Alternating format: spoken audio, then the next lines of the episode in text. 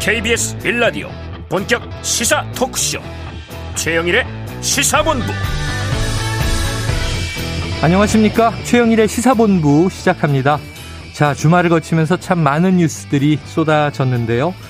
한번 추려보겠습니다. 먼저 추위 속에 눈물이 있었죠.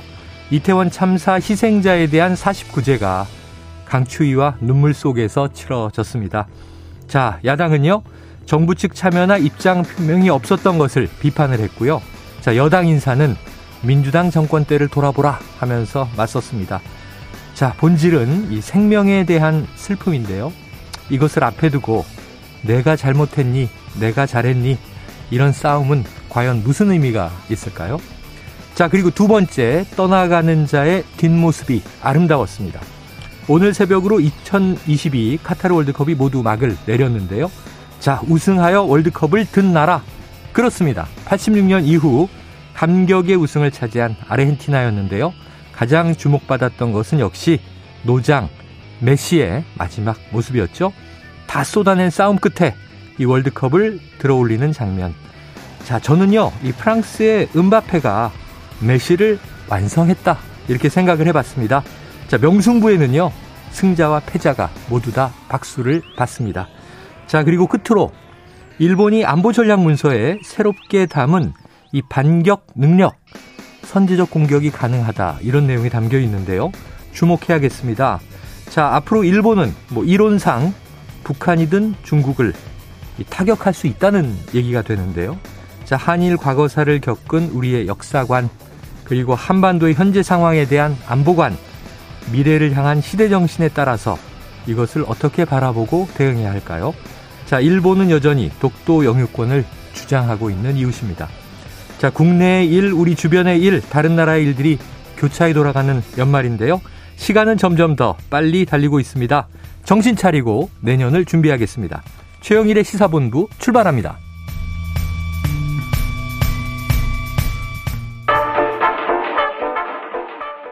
네, 1부에서는요, 오늘의 핵심 뉴스를 한입에 정리해드리는 한입 뉴스 기다리고 있고요. 오늘 2부 10분 인터뷰, 국민의힘 비대위가 차기 당대표를 당원 100%로 선출하기로 의결했습니다. 자, 관련해서 당권 주자 중 한 명인 안철수 국민의힘 의원과 이야기를 나눠보는데 오전에 녹음을 한 내용으로 미리 알려드립니다. 자, 이어서 일석이조 그리고 국제본부까지 준비가 돼 있습니다. 1부 마지막에 신청곡을 들려드리고 있죠. 디저트송. 오늘 듣고 싶은 노래가 있으시면요. 문자 샵 9730으로 자유롭게 보내주시기 바랍니다. 짧은 문자 50원, 긴 문자는 100원입니다. 오늘의 디저트송 선정되신 분께는 치킨 쿠폰 보내드리고 있습니다. 많은 참여 부탁드립니다.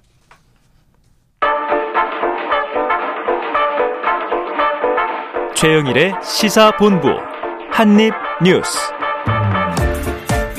네, 오늘의 핵심 뉴스를 한입에 정리해 드립니다. 한입뉴스 박정호 오마이뉴스 기자, 헬마우스 임경빈 작가 나와 계십니다. 어서 오세요. 안녕하세요. 뭐 시그널이 살짝 먼저 나오니까 두 분이 긴장을 하시더라고요. 아, 네. 어, 벌써 우리 순서가 네. 네. 돌아왔습니다. 음, 저는 중간에 시그널이 끊겨서 나와 있습니다. 끊겨서 네. 아, 우리 시간인데 날씨가 추워서 그래요.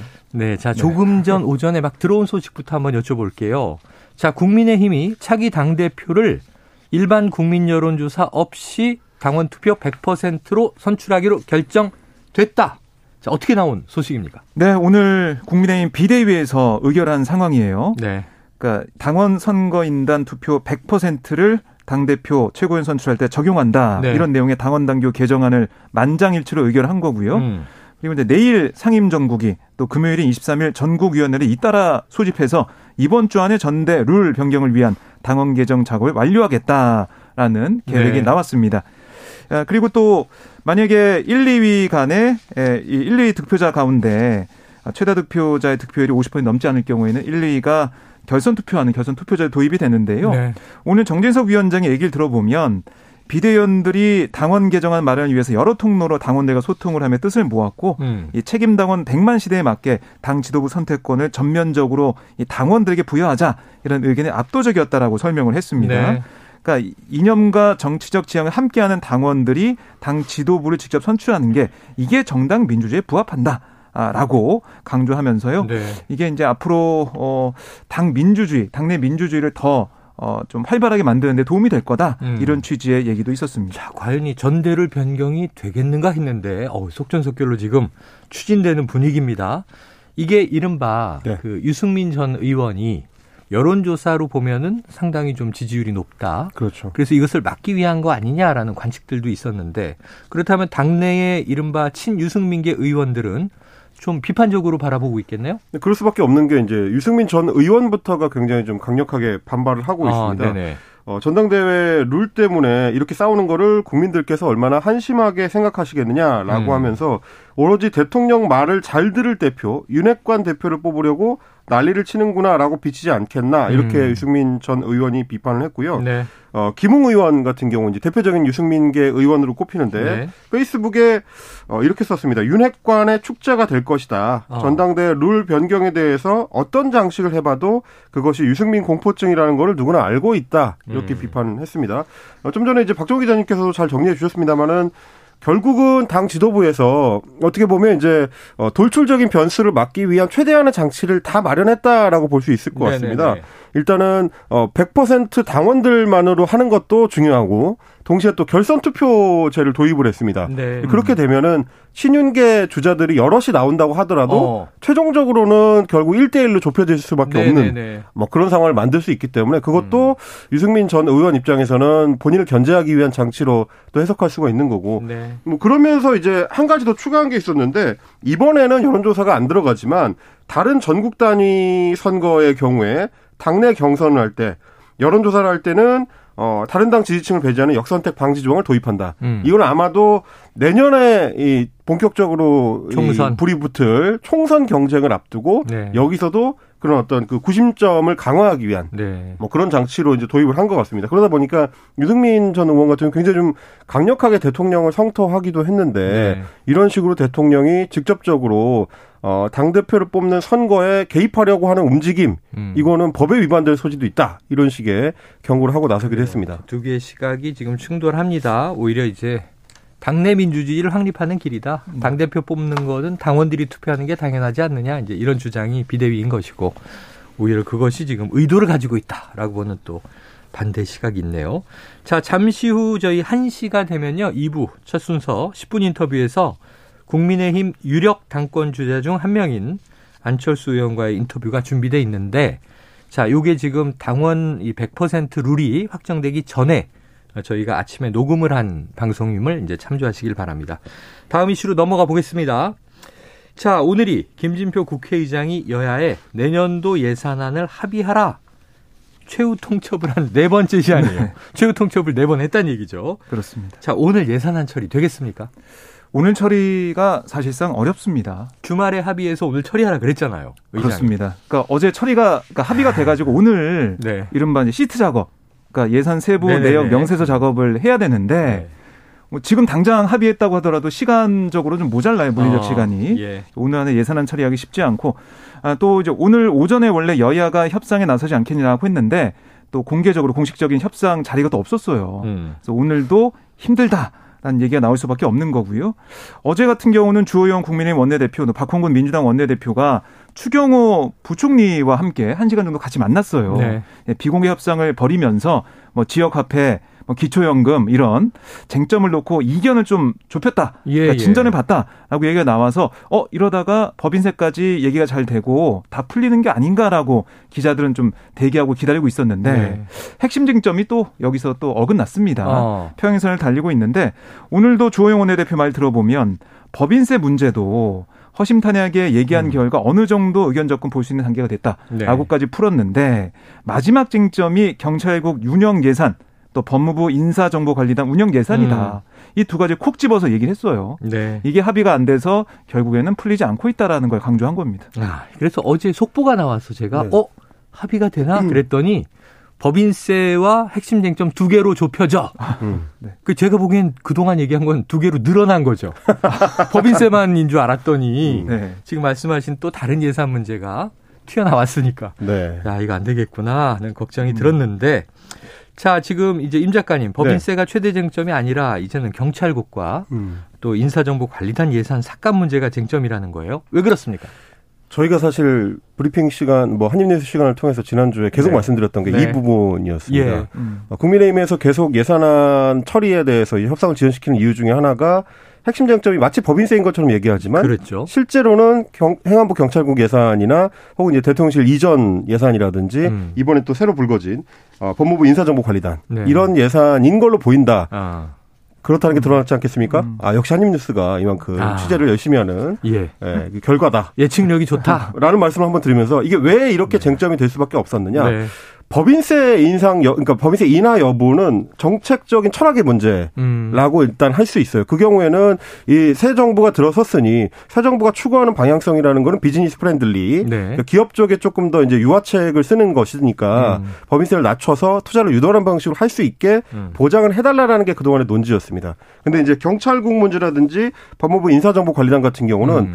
어 어떻게 보면 이 문 저 윤석열 정부의 소울 영혼에 아. 가까운 문제다. 네네네. 왜냐하면 정부가 출범하고 나서 가장 중요하게 온갖 반대를 뚫고도 관철시키려고 했었던 핵심 쟁점 사업들 중에 하나예요. 음. 그래서 인사 권한을 법무부 쪽으로 이동시키는 것. 음. 또 하나는 이제 행안부의 경찰국 신설에서 경찰에 대한 장악력을 높이는 것. 이두 가지를 정부의 중요 시책으로 삼았었기 때문에 네. 이게 밀리게 되면 윤석열 정부의 핵심적인 가치가 어, 훼손되게 된다라는 게 지금 정부 여당 쪽에서 예. 판단하는 내용이고요. 음. 그래서 김진표 의장 같은 경우도 일종의 중재책으로 음. 행안부 경찰국 같은 데가 시행령으로 먼저 시도했었던 그 정황이 있으니 네. 일단 예비비로 편성해서 법적인 어떤 그 오해 소지 같은 것들이 다 불식이 되면 어. 그때 정식 예산을 편성하는 게 어떻겠느냐. 네네. 이것도 정부 여당에서는 못 받겠다는 거예요. 어. 예비비로 편성하는 것 자체가 경찰국의 신설이 어. 이제 과정상으로나 이제 문제가 있었던 걸로 네네. 보일 수 있는 측면 네. 그걸 아예 이제 인정하지 않겠다라는 거라서 음. 과연 이게 쟁점을 좁혀 나갈 수 있을 것이냐. 네. 실제로 예산 자체는 얼마 안 되거든요. 예. 한 5억 원 정도가 지금 핵심 음. 예산 음. 쟁점이라고 하는 건데 네. 액수가 문제가 아니라 명분과 자존심의 문제다. 네. 좀 이렇게 보셔야 될 것 같습니다. 그러네요. 알겠습니다. 그러니까 오늘 보면 조영 원내대표가 어떤 얘기까지 했냐면 네. 합법적으로 설치된 국가기관 음. 아무 근거도 없이 인정하지 않겠다는 거. 이게 바로 대선 불복이다. 네네. 정권은 인정하지 않겠다는 거다 얘기를 해서 법인세는 몰라도 아까 임경윤 장관 얘기했듯이 네. 이 부분에 대해서는 절대 물러설 수 없다. 어. 이걸 계속 강조를 하고 있고요. 또 이상민 행안부 장관도 오늘 이 정부 서울청사에서 열린 이 브리핑에서 뭐라고 했냐면 야당이 경찰국 예산을 법령 위반으로 삭제하겠다는 거 소관부처 장관으로서 법률가로서 전혀 이해할 수 없는 주장이다. 네네네. 경찰국의 위법성은 일도 없다. 이렇게도 주장을 했습니다. 네. 근데 이게 지금 여당에서는 당연히 이렇게 얘기할 수 있는데 그 조호영 원내대표의 말이나 뭐 이상민 장관의 말이나 둘 다 이렇게 확정적으로 얘기할 수 있는 사안은 아니거든요. 네. 일단 대선 불복이라고 이야기를 하려면 어. 대선의 결과에 승복을 하지 않아야 되는 거지. 네네. 정부가 추진하려고 하는 정책에 반대 입장을 표명하면 대선 문복이 되는 게 아니거든요. 네네네. 네, 네. 그러면 반대로 얘기하면 정부가 뭘 하려고 하면 무조건 다 찬성해 줘야 된다는 얘기인데 네. 그러면 야당의 존재 이유가 없어지는 거라 음. 주호영 원내대표의 말도 약간 오버고 네. 행안부 장관의 말도 위법성 여부는 지금 이제 법적으로 쟁점을 다 터보자라는 게 야당의 입장이고 예, 실제 예. 고발도 어, 돼 있지 않습니까? 그렇죠, 그렇죠. 그리고 경찰 내에서도 경찰국 만드는 과정에서 이거는 경찰 시민위원회의 네. 그 승인 과정 을 거치지 않았기 때문에 위법하다 이런 문제 제기들이 있었기 때문에 행안부 장관이 그거를 본인이 판사도 아닌데 그렇게 음. 딱 결정할 수는 없는 거기 때문에 이렇게만 단언할 문제는 네, 아니다. 그 그렇죠. 그 말씀을 좀 드리고 싶습니다. 저희가 지난주에 류사명 총경 3개월 징계를 받았는데 부당하다. 자신은 무죄하다. 왜냐하면 경찰국 신설이 오히려 문제이기 때문이다라고 또 반론, 경찰 조직 내부의 반론도 음. 들어봤습니다. 음. 앞으로 전개 사항을 보죠. 뭐 이상민 행안부 장관도 이제 법조인 출신인데 위법성은 1도 없다. 음. 자, 과연 어떤 것이 옳은 것일까요? 국민들은 지켜보고 있습니다. 자, 지금 이태원 참사 국정조사 말이죠. 지금 예산안이 이렇게 질질질 늘어지다 보니까 어, 오늘 이제 뭐 야 3당 원내로는 3당이죠. 기본소득당 네, 한석까지 하면 네. 정의당, 민주당. 민주당. 자, 오늘 야당 단독으로 국정조사 준비 시작된 겁니까? 그렇습니다. 오늘 10시 30분에 국민의힘이 불참한 가운데 야 3당 위원들이 전체회에 참석을 했습니다. 네. 아, 그래서 향후 국정조사 일정과 증인 명단을 단독으로 의결했는데요. 음. 아, 이 현장조사 2회, 기관보고 2회, 또 사흘간의 청문회 음. 이런 향후 일정에 합의해서 의결을 했고 아, 그래서 뭐 구체적으로 보면 21일에는 참사 현장과 이태원 파출소, 서울경찰청, 서울시청을 네. 찾아서 현장 조사를 하고 23일에는 서울 용산구청과 행정안전부에서 각각 또 현장 조사를 진행하기로 했습니다. 음. 아울러 참사 관련 정보기관 보고는 이번 달 27일과 29일에 받는데 네. 27일에는 뭐 국무총리실, 대통령실, 국정상황실, 국가안보실 위기관리센터, 행정안전부, 경찰청, 소방청 아, 등을 상대로 기관 보고를 받고 29일에는 대검찰청, 또 서울시청, 용산구청, 용산소방서, 서울교통공사 등에 대해서 기관 이 보고를 받습니다. 아, 그런데 이제 대표적인 기관 증인을 보면 이상민 행안부 장관, 윤익은 경찰청장, 조기용 보건복지부 장관 등이 있고 대통령실에서는 한호석 국정상황실장, 국무총리실에서는 박문규 국무조정실장의 증인으로 각각 채택이 됐습니다. 네. 그리고 대검 증인은 신봉수 반부패 강력부장과 김보성 대검 마약 조직범죄 과장을 채택을 했는데 아, 이렇게 기관 증인은 음. 채택이 돼서 통과가 됐지만 청문회가 내년 세, 세 차례 열리거든요. 네네. 1월 2일, 4일, 6일 열리는데 어. 이 청문회 구체적 증인과 참고인 명단은 여야가 추후 협의해서 의결하겠다 이렇게 얘기를 했습니다. 자, 지금 문제는요. 국정조사 네. 45일을 처음에 합의했는데 예산안 끝나고 하다 보니까 예산안이 아직 안 끝났어요. 그렇죠. 지금 절반이 날아가 버렸고요. 1월 7일을 이제 마무리 시점으로 보면 지금 뭐 약 20일 거기다 또 연말 연시 크리스마스 있죠. 또 연말 있죠. 새해 닥쳐오죠. 네. 자, 지금 여야는 어떤, 어떤 입장입니까? 그 여당에서는 일단 처음에 합의했던 대로 예산안이 통과가 돼야 그때부터 네. 국정조사가 본격적으로 시작되는 거기 때문에 음. 지금 하고 있는 거는 인정할 수 없다라는 게 이제 주호영 원내대표를 비롯한 여당의 입장인데 네. 야당은 그거를 계속 기다리면 영원히 기다리라는 얘기냐. 네네. 지금 그렇지 않아도 기간이 줄어들었는데 영원히 기다릴 수 없는 게 1월 7일까지 예산 합의가 안 되면요. 국정조사 음. 끝나는 거죠. 그러니까요. 그럴 수는 없으니까 지금 이제 어, 본격적으로 일단 개문 발차라고 하죠. 문 열어놓고 음. 이제 출발을 하고 음. 나중에 타든지 말든지 해라. 이제 이렇게 이제 타시오. 압박을 하겠다는 건데 네. 그러니까 여당 내 얘기를 들어보니까 이렇게 개문 발차를 하더라도 아직은 좀 여유가 있다는 게 여당의 입장이더라고요. 음. 왜냐하면 이제 어, 국정조사라는 게 시작을 해도 초기에는 어, 자료 요청을 각 기관에 해서 자료 를 받아야 되는 시간들이 좀 필요하고 네. 그리고 이제 기관 보고를 전후해서 이제 현장 조사 같은 것들이 이루어지는데 그때까지는 여당 의원들이 직접 참여하지 않아도 된다. 어허. 그때까지는 본 게임이 아니기 때문에 네. 사실은 청문회를 앞두고 뭐 합류를 해서 어 증인을 뭐 추가로 채택한다든지 어. 그래서 청문회에만 참여하게 되면은 어 일정 정도의 방어가 가능하다. 라는 게 이제 여당 내부의 이제 네. 판단인 것 같습니다. 근데 이렇게 되면 오히려 이제 야당 입장에서는 부담이 좀 커지는 게 뭐냐면 음. 어 1월 7일에 결국 최종적으로 종료가 되고 연장 여부를 본회의에서 의결을 하도록 그렇죠, 돼 있는데 그렇죠. 연장을 하려는 어떤 그 힘을 여론에서 받기 위해서는 음. 어 내년 초에 있을 청문회에서 야당 나름의 어떤 일종의 그 중요한 그런 어떤 사실관계라든지 네. 의혹점들을 밝혀내야 되거든요. 음. 그런 점들을 못하면 힘을 얻기가 어렵다. 그렇죠. 그렇기 때문에 이제 야당도 만만치 않은 부담을 안게 됐다고 볼 수 있겠습니다. 행정적인 시간이 필요하기 때문에 국회 청문회의 증인은 항상 채택의 여야가 이제 공방을 벌이지만 그 명단을 확정해도 7일 전에 통보해야 되잖아요. 네. 그럼 시간이 또 걸리고. 그래서 이런 걸 미리 왜 안 하실까? 저는 상식적으로 생각을 하면 지금 여당은 야당의 이 개문발차가 합의 파기다. 음. 단독으로 하니까 우리는 보이콧하고 있는데 그렇다면 예산안을 이번 주 내에 처리하시고 그때부터 45일을 다시 정하는 음. 게 상식적인 방식 아닌가. 지금 국정조사 하고 있는 시간이 날아간다는 걸 국민들이 상식적으로 납득을 하겠어요? 그러니까 이 민주당 얘기를 들어보면 원래 이제 정기국회 끝나기 전에 네. 예산안이 처리된다고 생각했던 거예요. 그랬던 거죠. 그러니까 네. 그게 12월 9일이니까 최, 가장 늦어도 그렇죠. 그러니까 12월 19일이지 않습니까? 네. 그러니까 최소한 열흘은 아무것도 안 하고 지금 날아간 시간이니까 네. 그걸 여야가 합의해서 시한을 연장할 수 있을지 네. 국민이 지켜볼 것 같은데요. 그렇죠. 우선 국민의힘은 연장할 수 없다는 입장을 우선 구체적으로는 보이고 있는 상황입니다. 박종 기자님 말씀대로 사실은 원래 12월 2일에 상정, 상정이 되도록 돼 있고 법, 법률적으로 그렇죠. 예, 법정 시한 어, 그리고 이제 법정 시한이 이제 12월 9일까지는 본회의가 끝나기 전에 의결할 거라고 생각한 게 네. 상식적인 판단이기는 했습니다. 예. 왜냐하면 여당이고 어, 국민의힘이 여당이고 윤석열 정부의 첫 예산안이기 때문에 그렇죠. 빨리 서둘러서 통과시키려고 할 것이다라고 했던 그 상식이 이제 뒤집힌 경우이기 때문에 음. 저희도 한입뉴스를 통해서 마치 여야가 뒤집힌 음, 것처럼 음, 예산안 공방을 주고받는다라고 네, 네. 말씀을 드렸는데 이제 그 결과로 어떻게 보면 음. 어, 국민의힘이 전략적으로 파고들었다라고 할 수 있겠습니다. 네, 알겠습니다. 자, 지금 월요일 12시 40분 향해 가는 시간이에요. 점심시간 교통 상황을 알아보고 이어가도록 하겠습니다. 교통정보센터의 임초희 리포터 나와주세요. 네, 이 시각 교통정보입니다. 서해안과 제주도를 중심으로 내려졌던 대설특보는 모두 해제가 됐습니다. 제주도는 모든 교통통제가 해제, 해제가 되면서 정상 소통 가능해졌고요. 전남 지역은 아직까지 여객선 일부가 운항이 중단된 상태고요.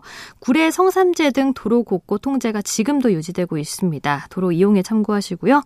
이 시각 전국의 고속도로, 경부고속도로 부산 방향은 한남에서 서초 사이 답답하고요. 더 가서는 오산 부근, 5차로에서 사고 처리하고 있습니다. 평택 시흥고속도로 시흥 쪽으로는 마도분기점 부근에서 화물차 관련 사고가 발생했습니다. 지금도 일시적으로 전차로가 막혀 있고요. 뒤로 7km 구간 꽉 막혀 있습니다. 처리 작업이 더 오래 걸릴 것으로 보여서요. 미리 다른 길로 우회하시는 게 낫겠고요. 반대 평택 방향은 남한산과 마도 부근에서 정체가 되고 있습니다. 서울 시내는 동부간선도로 도심 쪽인데요. 월릉에서 사고가 생겨서요. 도봉 지하철도부터 정 체가 평소 이 시간보다 심해졌습니다. KBS 교통정보센터에서 임초희였습니다.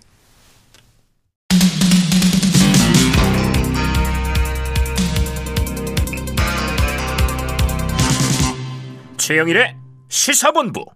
네, 지금 이 뉴스가 지난 주말에 나온 거긴 한데 워낙 뉴스가 많아서 다루지 못하고 넘어갔었어요. 자, 문재인 정부 당시 주요 국가 통계가 왜곡된 정황을 감사 중인 감사원이 홍장표 전 청와대 경제수석 비서관까지 직접 조사할 것이다. 자, 어떤 내용, 어떤 정황입니까? 네, 이제 감사원이 앞서서 황수경 전 통계청장과 네. 강신욱 전 통계청장을 직접 불러서 음. 2018년 가계 동향 조사 관련 논란 네. 여기에 대해 조사를 했고요. 또 황 전 청장 경질 전후 과정을 또 살펴봤습니다. 음. 그러니까 황수경 전 청장이 취임 13개월 만인 2018년 8월 갑자기 강신욱 전 청장으로 교체가 됐는데 네. 그때 어떤 일이 있었냐면 이 하위 20% 가구, 그러니까 1분위 소득이 그 전년 대비 8% 안팎 급감하고 소득 분배 지표가 나빠졌다라는 네네. 그러니까 문재인 정부가 아, 내세웠던 소득주도 성장에 좀 반하는 통계가 나온 직후에 네. 바뀌어서 음. 어 당시에도 이제 가계 동향 조사를 둘러싸고 벌어진 논란 이런 혼선이 황 전 청장 경질의 배경이 됐다. 이런 얘기가 네. 나왔고요. 네. 또 야당에서도 이걸 좀 많이 비판을 했었으면 당시 네. 야당에 자유한국당에서 비판을 했었죠.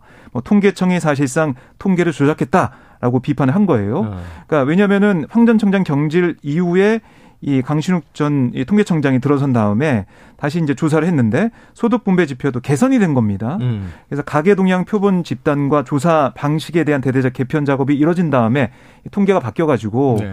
이걸 좀 뭔가 이제 바꿔 가지고 어. 조작한 거 아니냐라는 게 당시 야당의 주장이었습니다. 네. 어, 그래서 여기에 대해서는 통계청에서는 당시에 가계 동향 조사 개편은 고소득 가구의 소득 포착과 통계 정확성 제고를 위해 추진했다. 이런 걸 다 면밀히 살펴보고 공표한 거다라고 반박을 한 바 있습니다. 네. 하지만 감사원이 여기에 좀 문제가 있다라고 들여다보고 있는 거고요. 음. 또 국토교통부도 이전 정부에서 이 부동산 가격 동향 조사를 할 때 표본을 의도적으로 치우치게 추출하거나 또 조사원이 조사 숫자를 임의로 입력하는 고의 왜곡이 일어난 정황을 파악한 걸로 알려주고 있어요. 네. 그래서 이것도 감사원이 들여다보고 있다는 거고요. 감사원이 실무진 PC, 그러니까 컴퓨터 포렌식도 하고 여러 가지 다방면 조사를 하고 있는데 네. 지난 2018년 청와대 관계자와의 회의 내용이 음. 실무진과의 회의 내용이 나온 걸로 알려졌는데요. 당시 청와대 관계자들이 통계와 관련 특정 내용을 지시한 정황이 담겨 있는 걸로 음. 전해지고 있습니다. 네. 그래서 이 청와대 이 직원들 관계자와의 회의 내용이 왜 이렇게 나왔는지 또 그 뒤에 누가 있는지 알아보기 음. 위해서 아, 이 홍준표 전 수석까지 좀 불러 조사해야 된다. 이런 얘기가 나오고 네. 있는데 우선 감사원은 아직 정해진 게 없다라고 예, 예. 어, 확인을 안 해주고 있는 그런 상황입니다. 지금 보도는 되고 있습니다만 감사원의 감사 중인 단계예요. 감사 결과가 아직 확정 발표된 건 아니고요. 그런데 이제 이 상황에서 이 통계 조작이 있었다 없었다 여야의 입장이 또 맞서는 상황인데 여권에서는 이게 또 국정농단이다 이런 비판을 냈고 야당에서는 문재인 정부 모욕 주기다 반발하고 있어요. 어떻게 그렇습니다. 흘러갈까요? 지금 이제 국민의힘 같은 경우는 뭐 당시의 경제 정책을 뒷받침하기 위해서 네. 통계청을 조정해 가지고 음. 사실상 이 자료를 조작한 거 아니냐 이제 이런 식의 이제 주장을 하고 있습니다.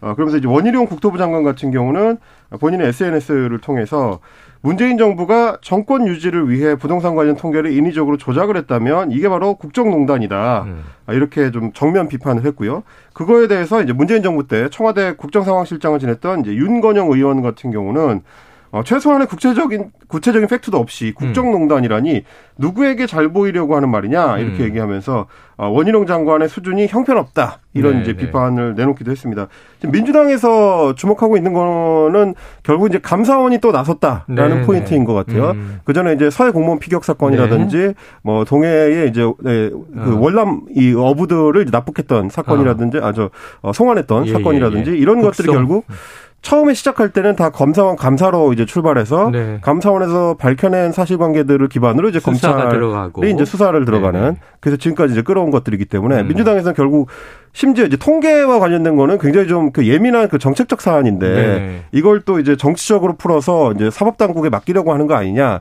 이런 의혹들을 갖고 있는 것 같습니다. 네. 그 대학원 때 통계학 시간이 생각이 나서 통계학이 아주 능통하신 교수님께서 야 데이터는 이 조작자가 요구하는 대로 실토하게 돼 있어. 이렇게 얘기를 해가지고 같은 데이터인데도 다른 결과가 나올 수 있다. 그런 얘기였거든요. 근데 실제로 뭐 네. 기억하시겠습니다만 문재인 정부 때도 이 가계동향 조사 개편 관련해서는 굉장히 논란이 많았습니다. 네, 맞아요. 그 어느 쪽이든지 간에 네. 뭐 개편의 방향성에 이제 공감하는 쪽이든 반대하는 쪽이든 네. 서로 논리가 이제 첨예하게 맞섰던 사안이고 그리고 이제 가계 동향 조사가 이제 표본 추출이라든지 통계를 내는 그 팩터들을 고를 때 문제가 있다는 얘기는 박근혜 정부 때부터 나왔던 얘기이기 때문에 네. 그런 부분들을 좀 고려해서 같이 보셔야 될 것 같습니다. 그래 알겠습니다. 자, 저는 이게 지난주에 굉장히 중요한 이슈라고 생각을 했는데 오프닝에서 잠깐 말씀을 드렸습니다만 일본이 3대 안보 문서 개정을 통해서 이 적에 대한 반격 능력을 보유하겠다라고 선언했다. 자, 박 기자님 좀 자세히 풀어서 설명해 주시죠. 네, 그러니까 일본은 사실은 평화헌법이 있는 나라죠. 그렇죠. 그래서 뭐 어떤 나라를 공격을 하거나 군대를 뭐, 보유할 수도 네, 없고. 군대도 없어요. 자위대라는 네. 이름으로 사실상 이제 군대를 가지고 있는 그런 셈인데요. 이제 반격 능력 확보를 명시한 3대 안보 문서를 개정하면서 이유를 든 게 주변국 미사일 위협을 거론한 거예요. 네. 그러니까 사실상 북한과 뭐 중국의 그렇죠. 위협을 상정했다라고 볼 수 있겠고 기시다 우미오 총리 같은 경우는 우크라이나 그 지금 전쟁 상황을 얘기하면서 음. 어, 이 반격 능력이 중요하다 이걸 또 강조를 했거든요. 네네. 그러니까 이런 위협에 대해서 기존 비, 미사일 방어망만으로는 완전 대응이 어려워졌다. 음. 그래서 이런 상황에서 우리가 준비해야 된다라고 얘기를 한 겁니다. 네. 그래서 이제 반격 능력 확보로 일본은 만약 이제 북한이 일본을 공격하려고 할 경우 북한의 발사 거점을 직접 타격할 수 있는 네. 길을 텄다라고 볼 수가 있겠고요. 근데 이렇게 되다 보니까 자 그러면은 북한이 일본을 공격하려고 할 경우 어느 정도 수준까지 준비가 되면은 음. 타격하는 걸로 해야 되는 거냐. 네네. 여기에 또 여러 가지 얘기가 나오고 있는 그렇죠, 거고. 그렇죠. 결국 이거는 한미일 이거 주변 국가들과 논의가 있어야 되는 건데 일본이 자의적으로 결정할 수 있다 이런 얘기가 또 일본에서 나오고 예, 있거든요. 예, 예. 걱정이 된다는 거고 또 일본의 의원들 사이에서 어떤 얘기까지 나오고 있냐면 만약에 이제 북한이 이 공격을 하려고 하고 또 미군이 만약에 한반도에서 음. 북한의 공격을 받았을 때 그럼 우리는 어떻게 해야 되냐? 우리가 반격을 해야 되는 거 아니냐 이런 얘기까지 나오고 네네. 있어요. 네. 그 말은 뭐냐면 한반도 유사시에 일본이 음. 이 한반도 상황에 개입할 수 있는 근거 어, 그런 어떤 문서의 어, 내용이 되지 않겠냐 네. 이런 우려도 나오고 있는 거거든요. 음. 거기다가 이렇게 되다 보면 북한도 당연히 이제 일본의 이런 문제를 어, 지적을 하면서 군비 에, 경쟁에도 뛰어들 거고 중국도 마찬가지고 네. 동북아가 화약고로 변하는 게 아니냐 이런 관측이 좀 나오고 있는 겁니다. 그렇죠. 걱정입니다. 이게 반격 능력이라고 하니까 어느 나라든 음. 외국이 때리면 거기에 맞대응하는 건 너무 당연한 것인데. 음. 이 반격 능력이 어 내가 맞고 반격한다가 아니라 보니까 선제적 공격. 그렇습니다. 내가 공격받을 것이 확실시 될 때는 그렇습니다. 그 적을 선제 공격할 수 있다. 이런 이게 지금 사실 핵심 장점인데요. 박정 기자님도 말씀해 주셨지만 네. 그렇게 되면 북한이 이제 미사일 발사를 준비하는 정황이 있었을 때도 네 어, 일본이 여차하면은 선제 타격을 할 수 있다는 논리가 성립이 네네. 되는 거기 때문에 지금까지도 북한이 이제 일본 열도를 넘어가는 미사일들을 여러 차례 발사했기 네, 때문에 쐈었죠. 그때도 여차하면 일본이 선제 타격을 할 수 있다는 얘기가 네. 되는 거라서 우리 입장에서는 가장 좀 피하고 싶었던 거 일본의 음. 자위대가 한반도 문제에 직접 개입할 여지가 열렸다라는 음. 측면이 좀 경계가 되는 거고요. 네. 그래서 우리 대통령실 같은 경우도 어, 일본이 북한을 공격하려고 할 때는 우리와 먼저 이제 협의를 해야 된다라고 선을 긋고 나왔습니다. 그런데 네.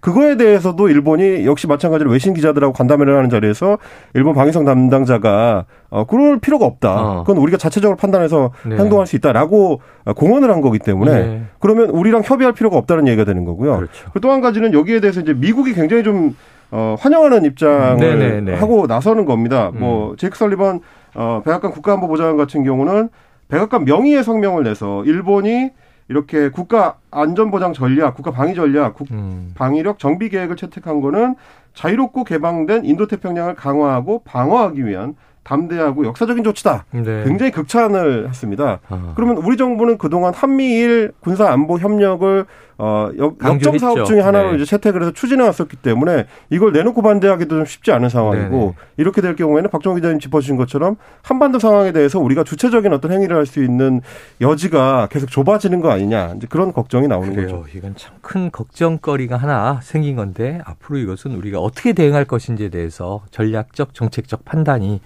중요해 보이네요. 자, 계속 봐야죠. 한미일, 그리고 또 한미, 그리고 한일, 미일 관계가 다 다른 것 같습니다.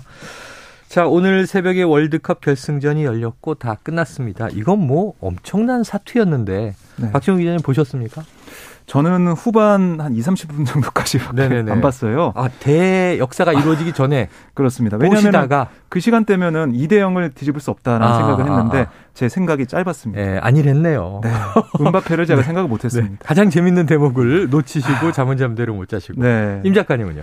음바페 선수가 이제 뭐 해트트릭까지 해가면서 어, 이제 대활약을 시작하죠. 를 이끌었고요. 네. 그래서 이제 뭐 메시 선수도 물론 이제 두 골을 넣고 활약을 했는데 네. 결국 3대 3으로 양 팀이 팽팽히 연장 120분까지도 예. 승부를 가리지 못하고 승부차기로 돌입을 해서 어, 두 명의 선수가 실축한 프랑스를 꺾고 아르헨티나가 최종 카타르 네. 우승을 거머쥐었습니다. 그래요. 메시 입장에서는 거의 뭐 last dance라고 음, 이제 평가가 네. 될 정도로 맞아요. 인생 마지막 월드컵 아니냐라는 얘기가 나왔는데 결국 일종의 이제 뒤늦은 대관식을 할 수 있게 된 셈이고요. 음. 그리고 또 오늘 아침에 전해진 소식 보니까 은퇴는 없다라고. 아니 그래서 저는 기껏 오프닝에 네. 떠나는 자의 뒷모습은 아름다웠습니다. 그랬더니 안 떠난다 그래가지고. 어, 그러니까요. 틀렸어요. 성공하셨어요. 네. 그러니까 뭐 이제 사실 20여 년 동안 계속 이어졌던 오랜 논쟁이 네. 메시와 호날두 중에서 누가 더 위대한 선수였는데 이번 월드컵을 통해서 호날두가 패자가 되고 네. 메시가 최종 승자가 된 것이 아닌가라는 평가가 나올 수밖에 없는 것 메시에 대한 선호도가 국내에서 좀 높고 네. 호날두는 한때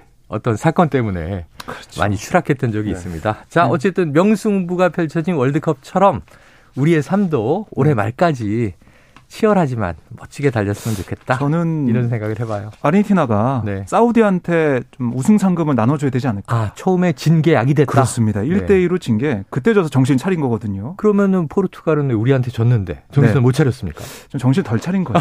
어, 네. 저희가 더 이겼어야 되는데. 알겠습니다. 자 오늘 월요일 한입 뉴스 여기서 정리하겠습니다. 지금까지 박정호 기자, 임경빈 작가였습니다. 고맙습니다. 고맙습니다. 감사합니다. 자 오늘의 디저트송은요. 청취자 0681님.